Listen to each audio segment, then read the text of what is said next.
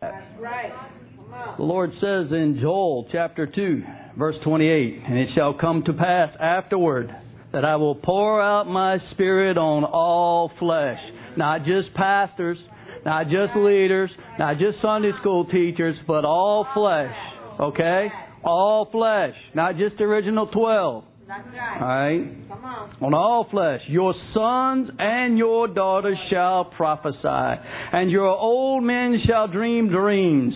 Your young men shall see visions, and women shall see visions. And also on my men servants and on my maid servants I will pour out my spirit in those days, and I will show wonders in the heavens and in the earth blood and fire and pillars of smoke. Hallelujah. It shall come to pass. It's already coming to pass. And I'm telling you what, if you think you've got the only line on what God's doing, you're you're at a misstep. Because God said He's going to pour out His Spirit on all flesh. Yeah. And I praise God for our young people. There's a stirring going on in our young people. There's a there's a time of separation and shaking. Uh.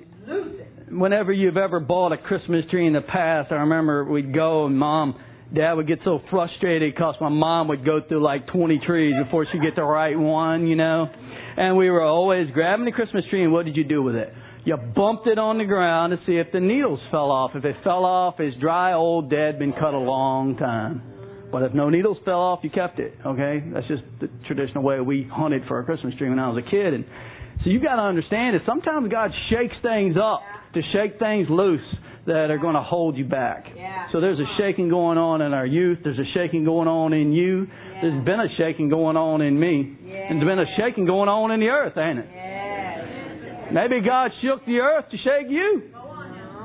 Maybe some of you are so prideful you think you got it all under control. And God says you think the ground you're standing on is solid. We'll see.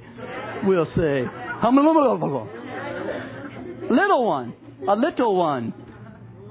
Yeah. See, our streets didn't divide in 10 foot, one lane's 10 foot above the other like it did in Alaska. Okay, back in the day.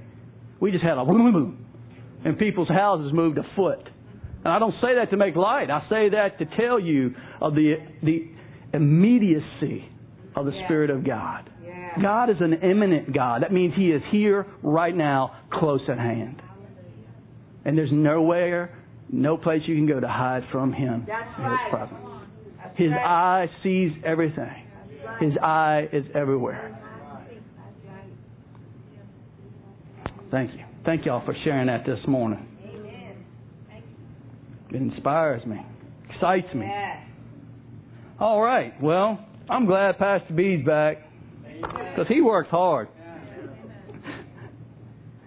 But it has been a joy and a, a privilege, really, to, to fill in over the past couple of days. I, it's just an honor for me to speak with you. And I come to you. Uh, we're going to start reading in Galatians chapter six. I'll let you start turning there, verse six. And I come to you this morning with a word that um, believe it or not, God had been working on me for a long time, and it just really came to light, you know, and over the past few hours, and God was just giving me things just like at the speed of light, and I was writing them down. So it's God's mercy and His faithfulness to me. Just a just a man. I'm just a goober. I'm a goober that loves God, and uh, because He first loved me. Amen. while I was yet a sinner, the enemy of God, He loved loved me, and not only that, He sent His Son to die for me. Last week we talked about the basics.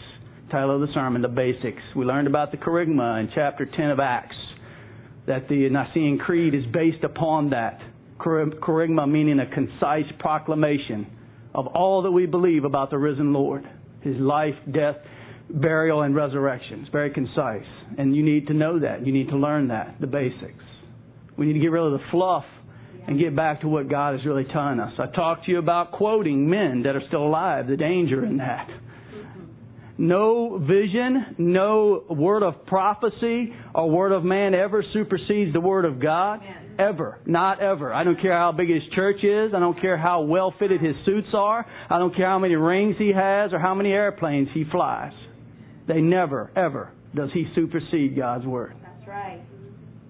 And so you need to understand it. And I talked about self-help books, and they're good. There's nothing wrong with them. And some authors I recommend you, Beth Moore, and some of these people, you know, but with the caution that a living person can always fail you.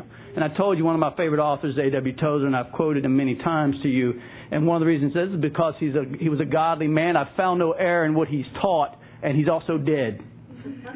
So he can't turn into a goober on me, and then I look stupid because I quoted him.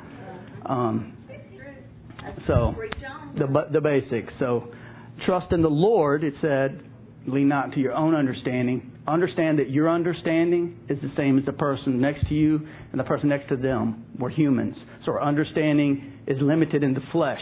So he said, lean lean the Lord, trust in the Lord, not in man, not in man. So I'm trusting in the Lord this morning. He's going to bring you a good word. And in Galatians chapter 6, the Lord teaches me things, and so I come to teach them to you. In verse 6, it says, Let him who is taught the word share in all good things with him who teaches. You're being taught the word this morning. And God's given me good things. And I'm going to share them with you. But I understand that sometimes the good things He teaches me are hard things. Sometimes they're difficult things to swallow. Sometimes God gives me a very uplifting and, and just joyous word. Sometimes He gives me a word full of the balm of Gilead to wipe in your wounds.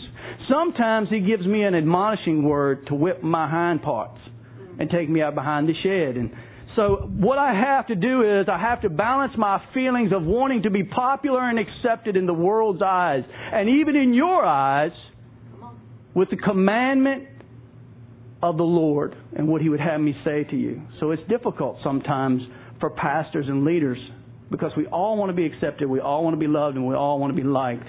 But when the Lord asks us to speak a hard word, it's difficult for us sometimes because we have to make a stand, as Jacob said, and we have to say, I will please you, God, and not man.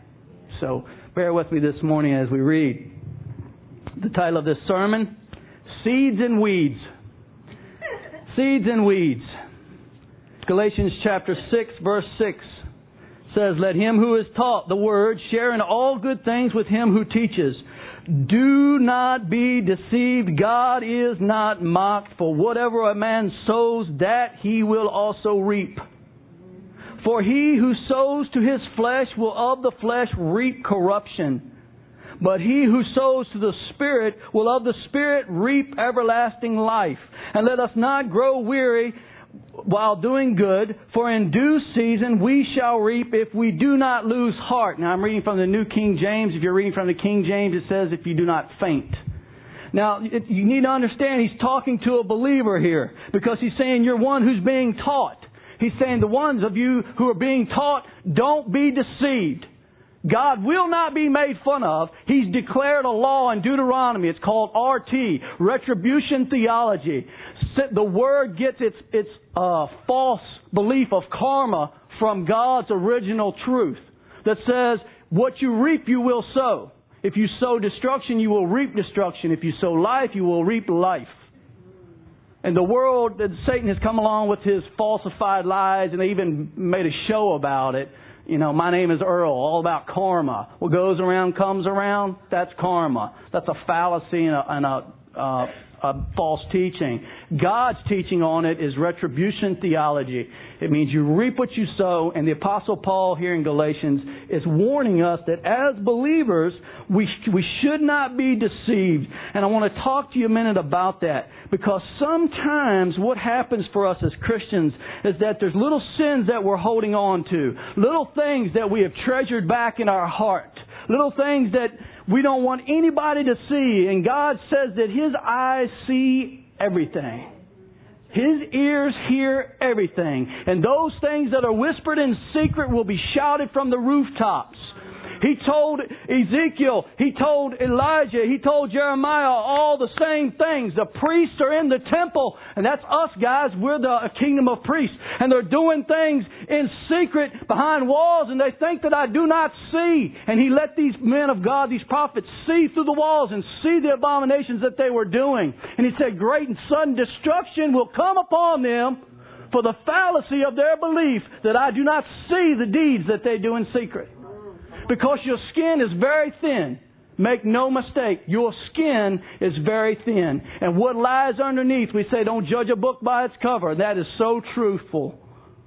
Because many times we can put on an act, we can put on a facade. Hypocrisy is literally the play acting, the Greek word, we get hypocrisy from the Greek word of hypocrisy to put on a mask, to play act, to be someone that we are not.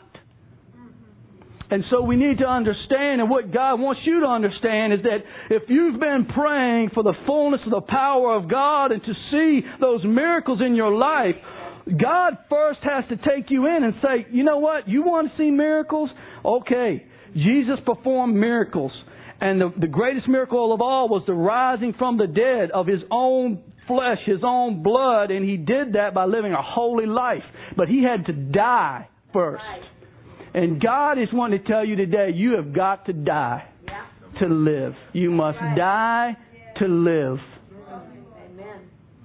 You, the problem that we Christians have is getting to the permission of our untamed hearts and our unconquered minds when God asks us to do something we don't obey. Because there are parts of us that are still unconquered. There are parts of our heart and our mind that are still untamed.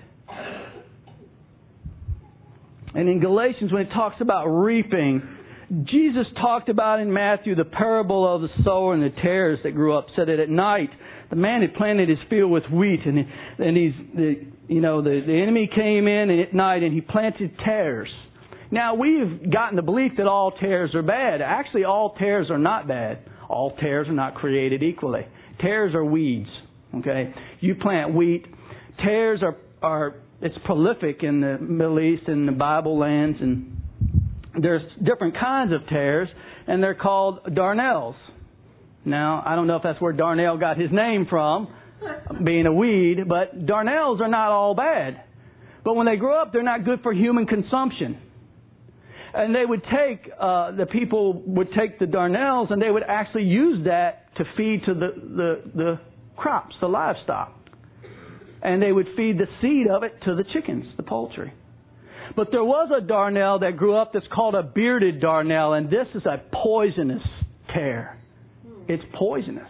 And when you planted the, the seed and the wheat came up and the tare grew up, a darnel, a bearded darnel tare, in its first form before it buds out at harvest time, looks just like wheat. You can't tell the difference in it until it is fully realized in your life. And isn't that what sin does?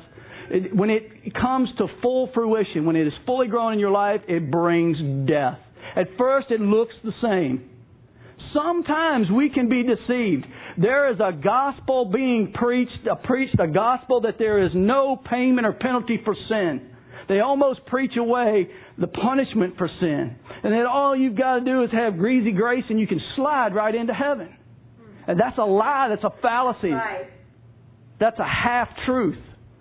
And we need to be focusing on the fact that when we see sometimes, you know, it's interesting. We were talking Wednesday night, and one of my brothers in Christ, we, we got to talking about how that, you know, we focus on everybody else's fall, uh, failure mm-hmm. and, and what's wrong with them, but we don't look at ourselves. And God wants you to understand this morning, if I'm talking to you and I offend you, uh, it's because God, you needed to be offended, and I apologize up front, but it's God.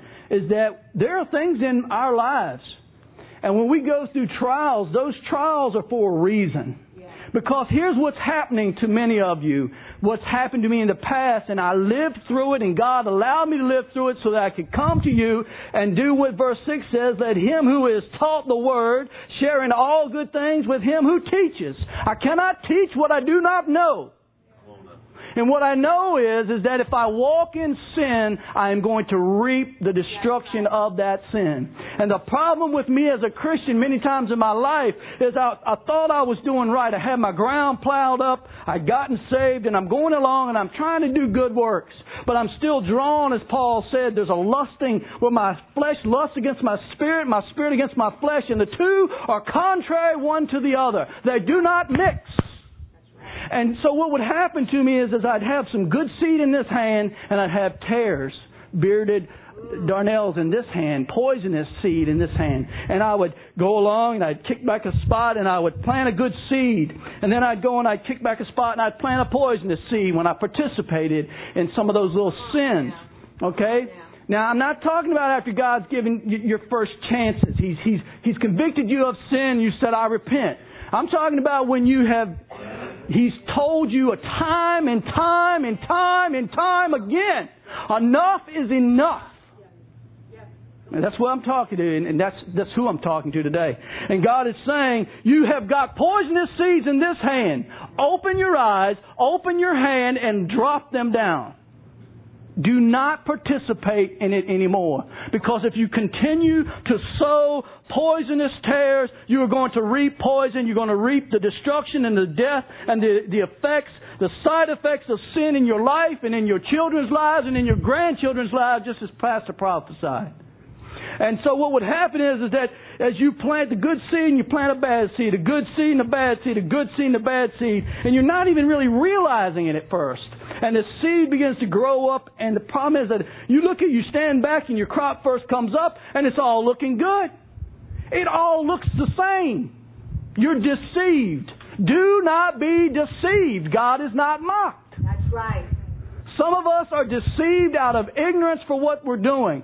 Others of us are deceived because of our own free will choice. We like what we like, we want what we want, and we sin because we desire to. We continue in it. And so what ends up happening is, is your crop begins to grow and grow and grow and grow. Now look, God waters the good seed because He wants it to grow. The problem is, is that when it rains on the good, it rains on the bad. And that seed is growing up there, and you come along, and then when the head of the wheat comes out, the head of that tare comes out. It's like, well, eh, eh, well, how am I going to get that out of there? Jesus said you can't just pull up one or the other, it'll tear up the others. So what ends up happening is you get in there and it's just too hard to pick out the good from the bad. It's so intermingled that there is no line of distinction between the holy and the unholy, between the just and the unjust. And there has to be a dividing line. Jesus is that line. We cannot operate at this is the line of salvation. We come to that line and we step across, and this is where we stay. Steak tastes good. When you're a babe in Christ, you drink milk. If we gave Action Jackson a piece of beef, he'd be like, roll that thing around and spit it out or choke on it. He's got to have milk. He's a babe. Some of you are babes. That's okay. But I'm talking about folks like me. If I've been in the Word a long time, some things have been revealed to me. I've seen God work in my life. I've seen things go bad when I get off back into sin. I should have sense enough to know. I'm being a meathead, like I called you last week. I'm being carnally minded have not put that thing to death. And what ends up happening is, is I should be over here enjoying a prime rib cooked medium with a little Cajun seasoning on it. Mm, just a little fat around the edges. Hallelujah. Can I get a witness on that? It's good. It's better than milk. Believe me. But the problem is, is that I keep going back here because those things draw me. Let no man say when he's tempted, he's tempted of God, for God tempteth no man. That's right. To sin, neither does he sin. Man is tempted when he's drawn away of his own lust and enticed. Listen, if you want to be free, you need to own up to your own lusts. You need to recognize that they are yours. They're not the devil's. The devil didn't make you do it. This ain't a Flip Wilson comedy hour. Yeah. Own what you've done. That's right. Take responsibility for it and say, It is me, God. I failed you, and I'm going to set it aside because I don't like milk anymore. I want some beef. I want some meat. I want that prime rib. And so, you know, because we're drawn back and we try to see, well, just how far can I walk that line? And you know, when you get close to a fire, you smell like smoke. If you stay too close to the things of the world, you're going to start to smell like it. Pretty soon, you're going to start, at first, the smell of it, you don't like it. Then the smell starts to get to where you can stand it. Uh-huh. Pretty soon, the smell gets to where you like the smell. Uh-huh. pretty soon you're just all over there wallowing in it. Yeah. Yeah. Come on. And God says of you, the, the sow has returned to her wallow, and the dog to her vomit. You don't want to be that. You don't want to be that. And what God is trying to tell you is that you've grown, you've planted good seed, bad seed, good seed, bad seed, and God's saying you you got to plant a good crop. Because here's the problem. I don't know if you've ever had birds or anything. You get these millet. It's a sprig of millet. It's got teeny little seeds all over it, and you hit that thing, and seeds fly everywhere. Well, now imagine you got to vacuum that stuff up. You cannot pick it up a piece at a time. Imagine now you're trying to harvest that stuff and you're pulling up the wheat and the tares are mixing all in and, and you can't get the ones so you say, well, I'll pull up the tares then and get them out of the way and then I'll harvest my good crop. That don't work either because as you're ripping up the tares, it's pulling up the good crop that you've planted. It's not done yet. And so the tares have matured faster than the wheat now and it's just flying everywhere. And now suddenly that stuff is all, it's in every area of your life. Yeah. Now it's not only affecting you, it's affecting your wife, it's affecting your children, it's affecting your friendships, Yeah. Go on. and you're saved. Because you're the taught. It says right here, you're the one that's being taught. Don't be deceived. Galatians 6. And that word there, verse 9, and let us not grow weary while doing good, for in due season we shall reap if we do not lose heart. That's the more perfect translation. Do not lose heart is what it means there. It doesn't mean you physically fainting. The King James says if you faint not. What it means is if you don't lose heart. For what happens with the heart? Out of the abundance of the heart, the mouth speaketh. If you want to be a good finisher, you got to put good things in your heart. Jesus said, or Paul said, to think on things above, not on things beneath. That's right. If you want to be a good finisher and not lose heart, because out of the abundance of the heart, the mouth speaketh. I talked about last week, we were talking about the whole armor of God, and I saw it in a way that I'd never seen before when he talked about having your feet shod with the preparation of the gospel of peace. And I told you I saw a great pair of feet, and it was God's feet, and they were bare. And I was let, sitting down kneeling before him because his feet are the absolute original feet of the gospel of peace.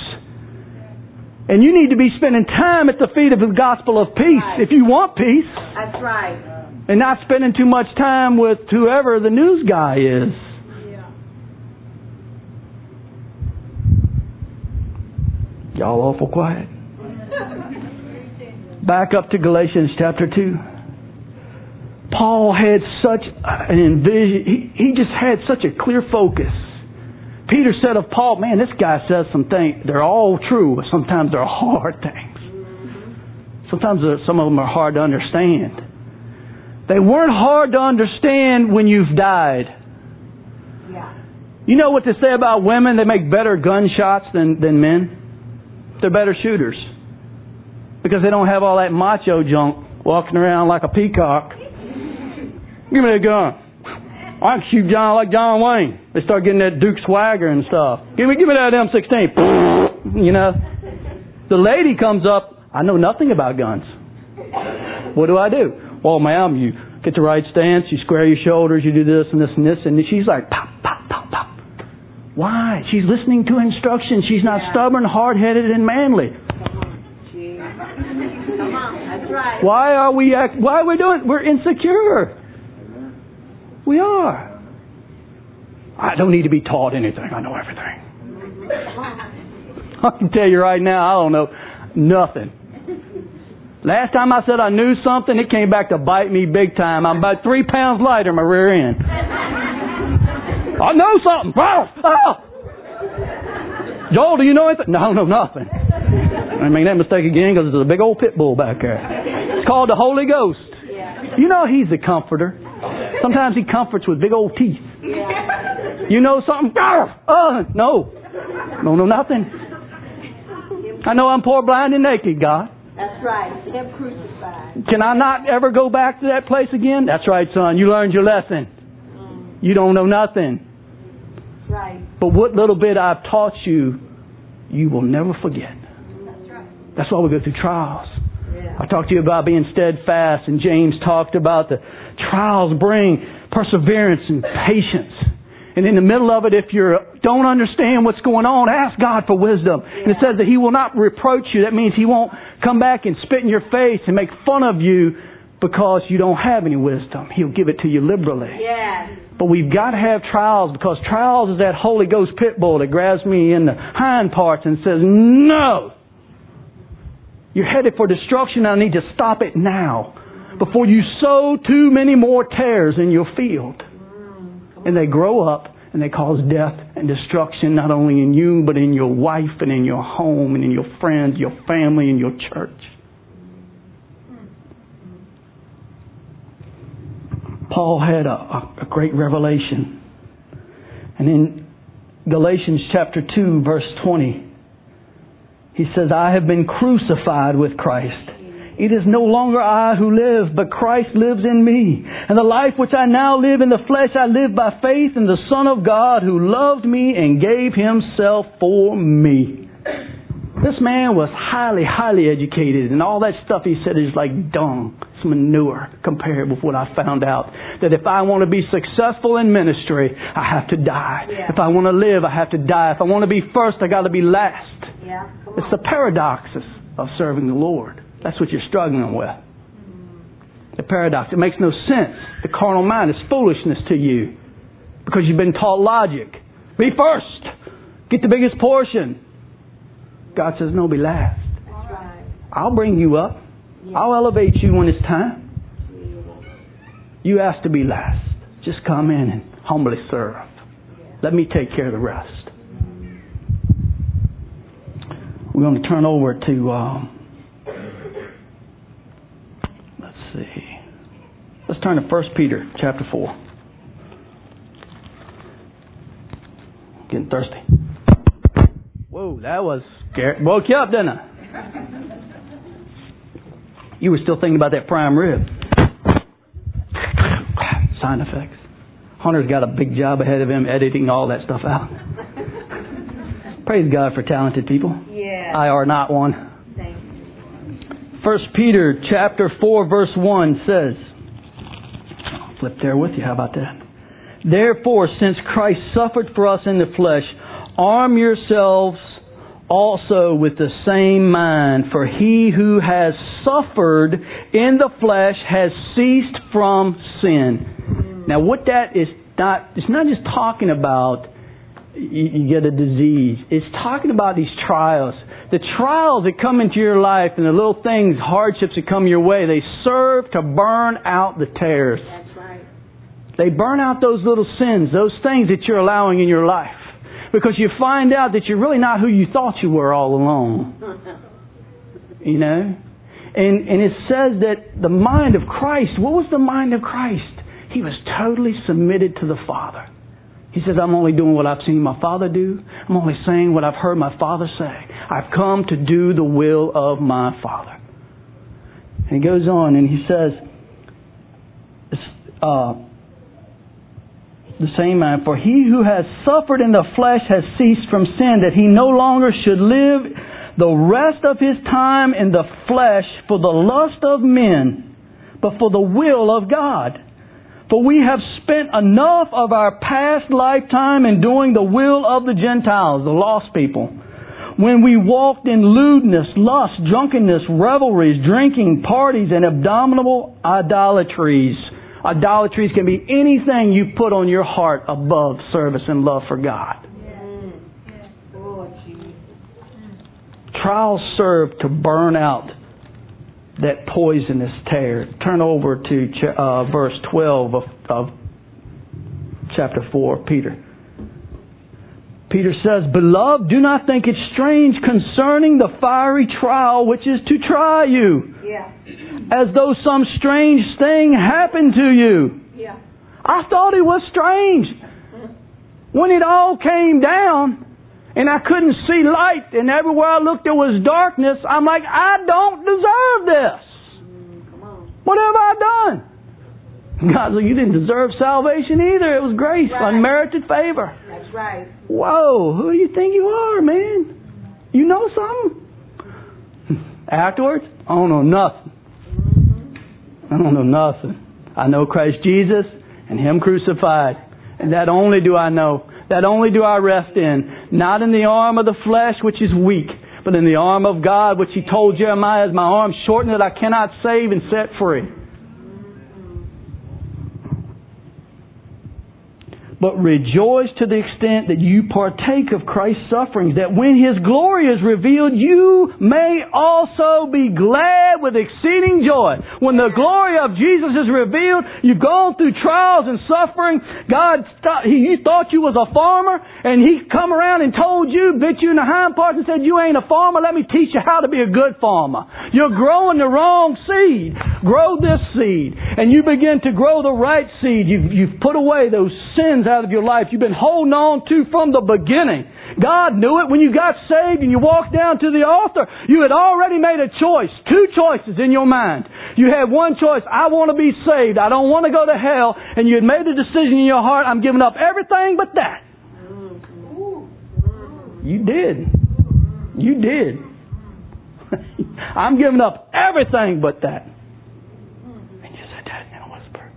Lord, I, I give my life to you, every area of my life, but that.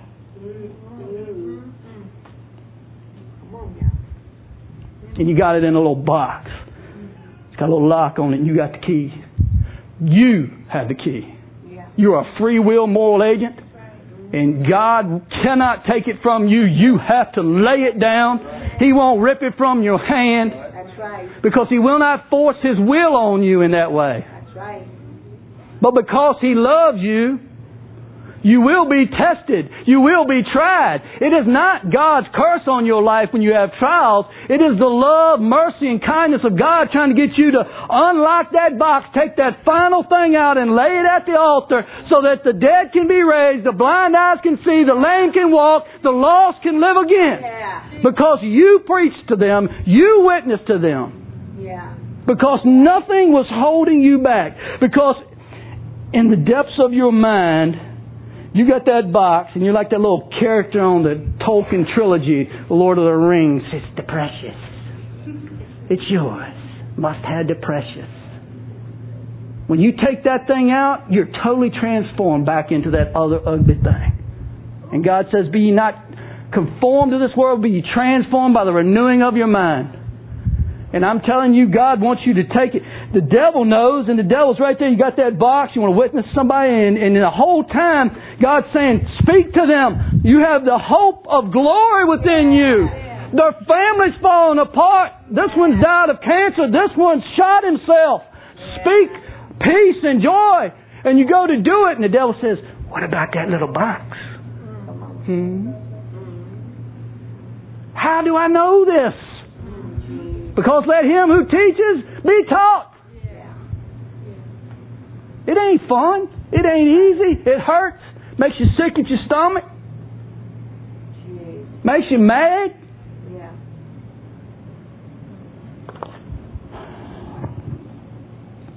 Fiery trials. You will rejoice because when you You've become that good farmer God's trained you up to be. And at the end of it all, you've got a harvest. You'll be able to rejoice with exceeding joy with Jesus. You'll say, look at the harvest, God.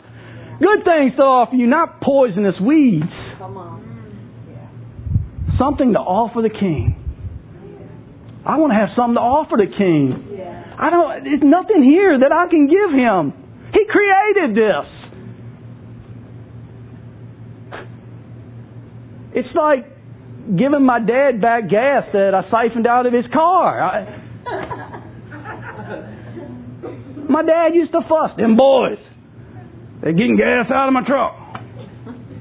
All my brothers, you know, needed gas to run around with, you know. Where are you going to get it from? I got no money. Well, Pop's um, Pop's work truck, of course. Siphon gas right out. If you're lucky, you won't get a mouthful of gas which is kind of bad on a date. yeah, it's a sin. Has consequences. You're stealing Pop's gas. You're going to have stinky breath.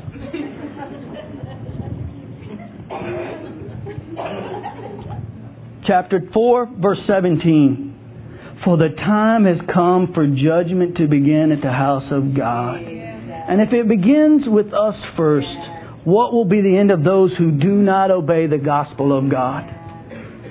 It now, if the righteous one is scarcely saved, that's the one that's staying too close to that line. You still love those things. You can't serve two masters. Right. You will love one and hate the other. Cleave to one and re- be repelled from the other. And he's, you know, if the righteous one is scarcely saved, where will the ungodly and the sinner appear? I tell you where they're going to appear. The Bible says they'll be on the left. The righteous will be on the right. And what if you just squeak by and make it in? And you're standing there and you know that man across from you. Now the Bible don't tell me this. I'm postulating. It's my opinion, okay? Let's make sure we get that out there. And he looks at you and says, Why didn't you tell me? Well, you see, dude, I had this little sin that I was still holding on to because it meant so much to me. And every time I wanted to share with you, this guy over here, the devil, that that little guy right there, the Weasley looking thing, I, he sounded really big in my ears.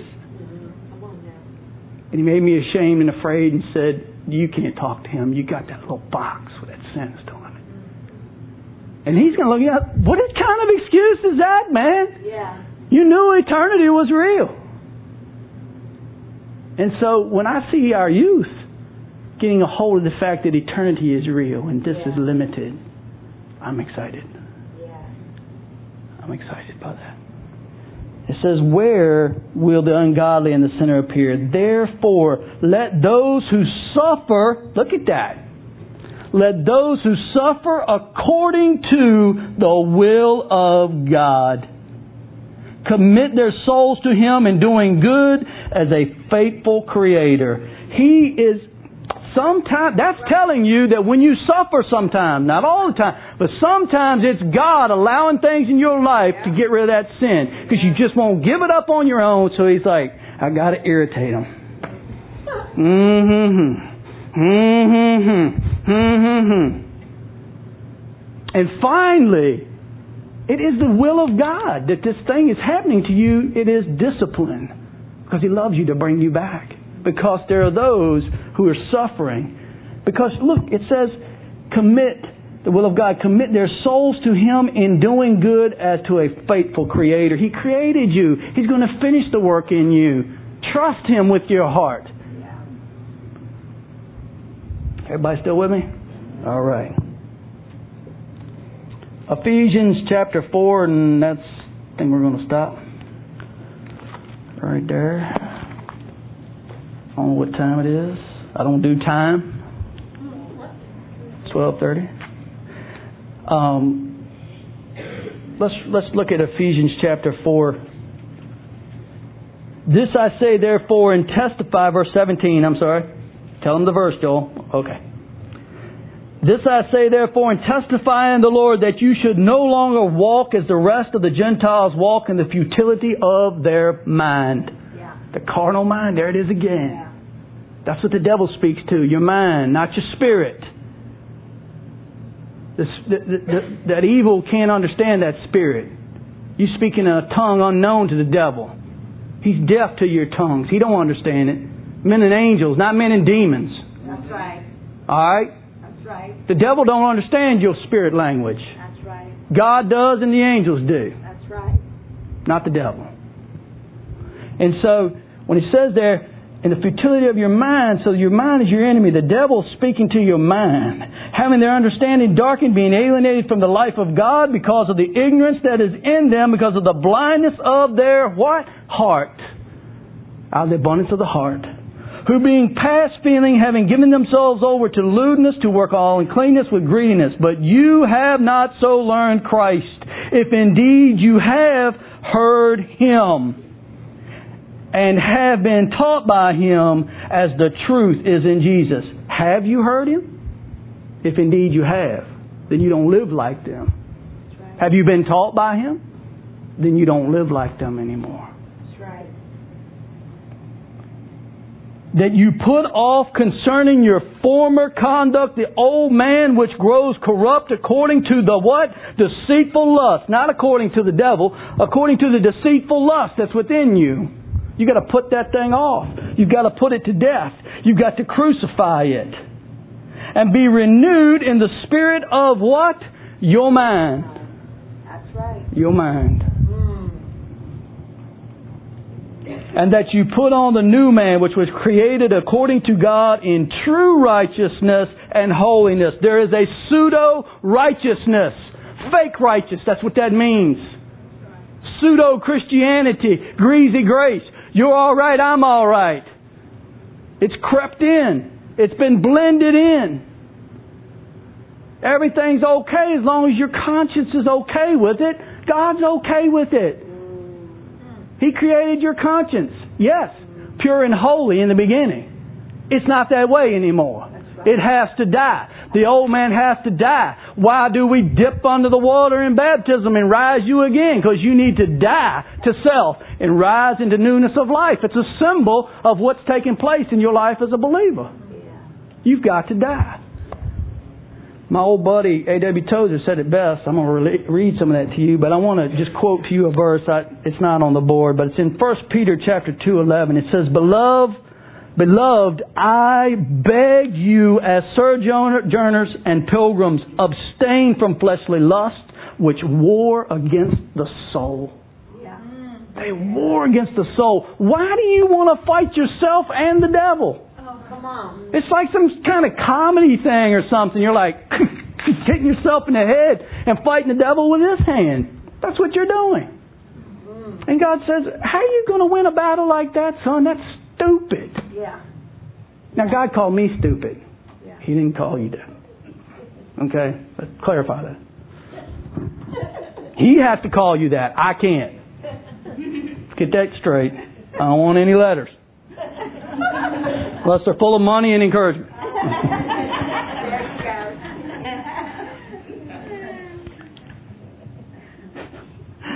Oh, Lord help me. You put on the new man, which was created.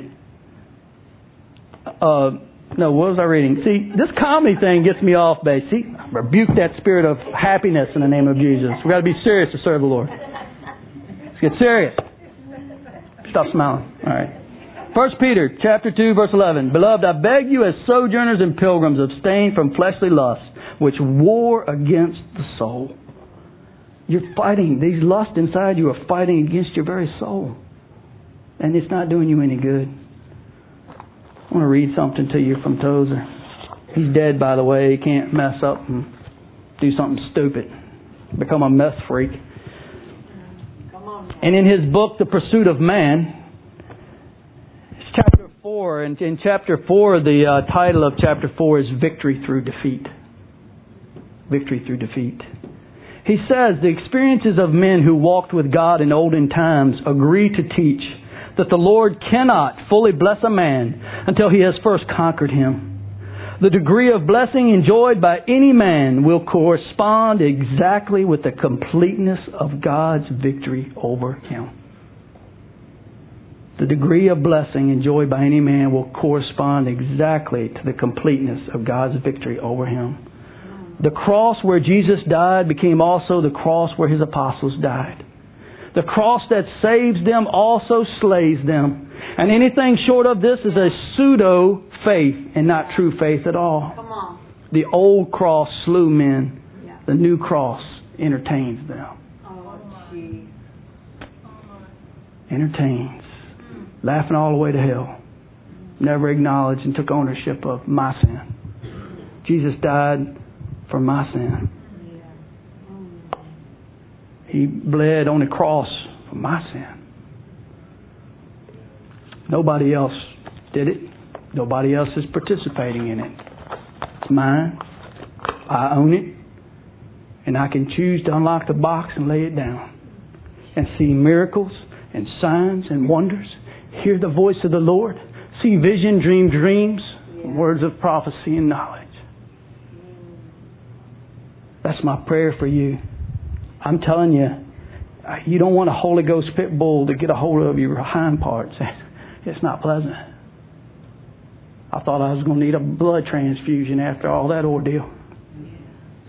My prayer for you is that you will see that God will open up your heart. It says the Word of God is it's quick, powerful, sharper than a two-edged sword, dividing asunder the bone and marrow, the sword of the soul and the spirit, and is a discerner of the thoughts and intents of the heart. And what that's saying to you is God already sees. The Word of God is to split your heart open so you can see. The Word of God busts that box open so that you can, oh wow, that's right. I remember. I held back a piece of my heart that day. And God's wanting to conquer you. But you've got to allow Him to be con- to conquer you. It's a lot easier to just let the Lord come in, I surrender, than it is to be overtaken and overrun. I can tell you. Yeah. I wish I would have surrendered and not had to been overrun, but I'm kind of one of them hard-headed guys. But I got it. It got inside my thick skull. Guess what? It's going to have a hard time getting out. Yeah. Amen. Why don't you stand to your feet and I'm going to pray and dismiss y'all. And if you want prayer for anything, anything at all, as I've said before, I'll pray with you. It is my heart's desire to see you set free. Uh, and it, you know, like I said, the, the, the altar call is for anybody that wants prayer for healing or finances or anything, or whether it's little petty sins that you need to open up and lay before the Lord. Um, because guarantee you, the ground's level at the cross. Yes. We've all sinned and fallen short of God's glory, so don't let that hold you back. Don't be ashamed. Um, don't be embarrassed. They won't know what you're coming up here for. You could be coming up here for healing, prayer for your finances, prayer for some other thing. They're not going to know. They're not going to know. God knows. That's right. And you ain't even got to tell me. You can just say, "Pray for me. I need God done." I know. I'm. I'm you just just tell me, "Hey, I'm unlocking the box, hmm. and I want to lay it down." That's all. That's all you got. You ain't to tell me what it is. I don't need to know what it is. I'm not God. Hmm. I got my own box, but it's unlocked now. Hmm. All right? Let's pray. Father, I thank you, Lord, for the power of your word, God. It sets men free. It has set me free, God. Lord, you've given me peace that passes understanding, Lord. God, I just thank you for the joy in my heart once again, God, for so many years, Lord. I had just no joy, Lord. I had lost my joy. The enemy tried to take it from me. But God, you stepped in. You were faithful, Lord. You saw me through, God. Hallelujah. And I can testify to it. And I can say, truly the Lord has not forsaken me. Truly the Lord has led me through the valley of the shadow of death. I will fear no evil, for you are with me, God. Nothing doubting. No man can take my peace because no man gave it to me. You alone, Holy God, gave me back my peace. Lord, my peace was in man. Lord, my peace was in my own ability. But Lord, you broke me. You took me. You conquered me. You slew me, Lord. You laid me upon the altar, God. And now my peace rests in you. And I don't have to thank any man for it. But I come, Lord, I just humbly come and thank you, God. I give you praise and glory and honor for healing in my body, healing in my mind, healing in my marriage, and healing, Lord, every bit, God, whole. God, what you've done for me, you're no respecter of persons. You can do for every woman, man, child, baby in this place, God. Every arm or limb that is dislocated, every mind that is uneasy, every mind that is racing and locked up in fear right now in the name of Jesus. I rebuke your spirit of fear over this place in the name of Jesus. You are not welcome here.